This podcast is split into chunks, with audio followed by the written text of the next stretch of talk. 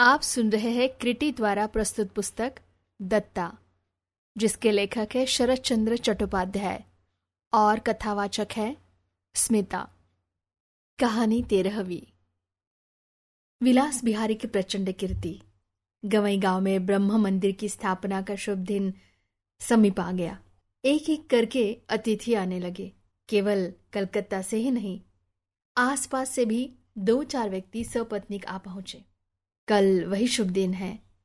आज शाम को रास बिहारी ने अपने निवास पर एक प्रीति भोज का आयोजन किया है। निमंत्रित व्यक्तियों के बीच बैठकर रास बिहारी अपनी पक्की दाढ़ी पर हाथ फेर कर अधमुंदी आँखों से अपने बाल्य बंधु स्वर्गवासी वनमाली का उल्लेख करते हुए गंभीर स्वर में कहने लगे, भगवान ने उन्हें असमय बुला लिया। उनकी मंगल इच्छा के विरुद्ध हमारी रत्ती भर भी शिकायत नहीं है। किंतु बाहर से देखकर आप इनका अनुमान भी न लगा सकेंगे कि वह मुझे कैसी हालत में छोड़ गए हैं। हम लोगों के मिलन का दिन निरंतर निकट आता जा रहा है। निराकार ब्रह्म के श्री चरणों में मैं यही प्रार्थना करता हूँ कि अपनी असीम करुणा से उस दिन को और भी निकट कर दे। यह कहकर उन्होंने कुर्ते की बाह से अपनी आँखों की कोने पोछ ली। फिर कुछ पल आत्मसमाधि मग्न मौन रहकर कुछ प्रसन्न होकर बचपन में खेलने कूदने का, पढ़ने लिखने का सत्य कर्म ग्रहण करने का इतिहास बताकर बोले।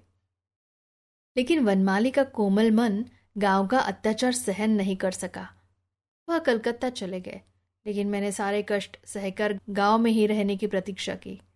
मन ही मन कहा, सत्य की जय होगी ही। उनकी महिमा से एक दिन विजय होऊँगा ही। वही शुभ दिन सामने है। इतने समय बाद इसी से आप लोगों की पद धुली पड़ी। आज वनमाली हमारे बीच नहीं है, लेकिन मैं आँखें मूंदते ही देख पा रहा हूँ। वह देखिए, वह आकाश से आनंद से मधुर मधुर हंस रहे हैं। यह कहकर वह फिर आँखें मूंद कर समाधि मग्न हो गए। उपस्थित व्यक्तियों के मन भर आए। विजया की आँखों में आँसू डबडबा आए। राज बिहारी आँखें पोछकर दया हाथ फैलाते हुए बोल उठे। उनकी एकमात्र कन्या यह विजया है। पिता के समस्त गुणों की अधिकारिणी। कर्तव्य पालन में कठोर और सत्य कहने में दृढ़, निर्भीक। और यह मेरा बेटा विलास बिहारी है। वैसा ही अटल और दृढ़ चित ये दोनों बाहर से इस समय अलग है, फिर भी अंदर से। हाँ वह शुभ दिन निकट आ रहा है। जिस दिन फिर आप लोगों की पदधूलि के प्रसाद से इनका सम्मिलित जीवन धन्य होगा। मधुर कलरव से सारी सभा गूंज उठी। जो महिला निकट बैठी थी, उसने विजया का हाथ अपने हाथ में लेकर जरा सा दबा दिया।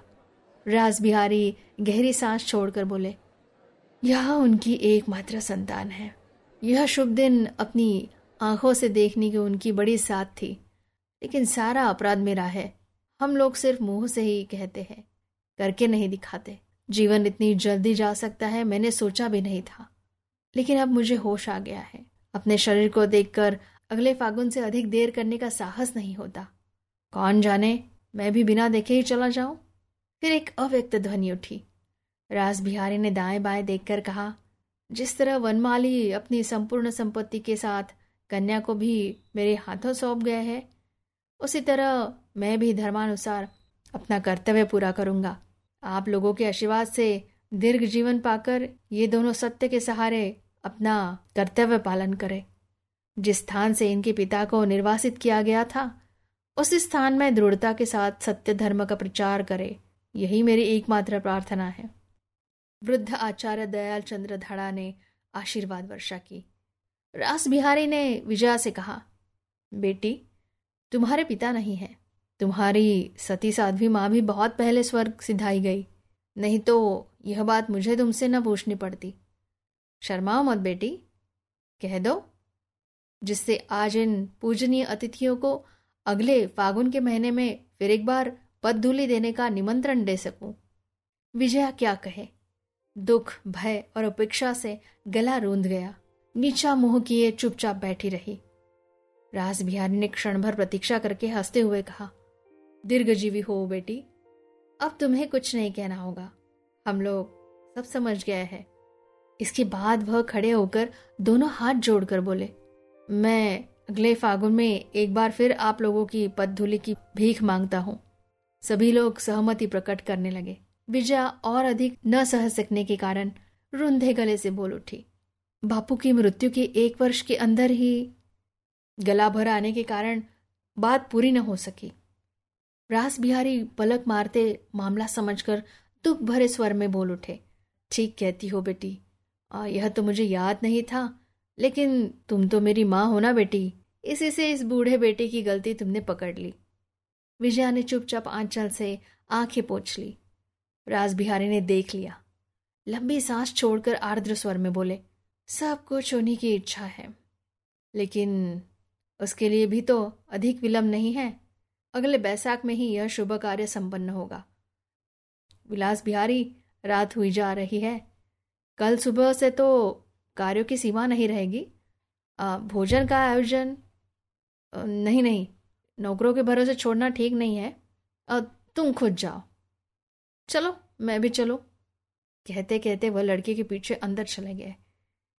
प्रीति भोज संपन्न हो गया। काफ़ी आयोजन किया था। कोई कमी नहीं रहने पाई। रात को लगभग बारह बज रहे होंगे। एक खंभे की आड़ में अंधेरे में विजया अकेले खड़ी पालकी की प्रतीक्षा कर रही थी। रास बिहारी उसे खोज कर चौंक पड़े। यहाँ अकेले क्यों खड़ी हो बेटी? चलो चलो घर में बैठो। आ, नहीं काका जी मैं ठीक हूँ।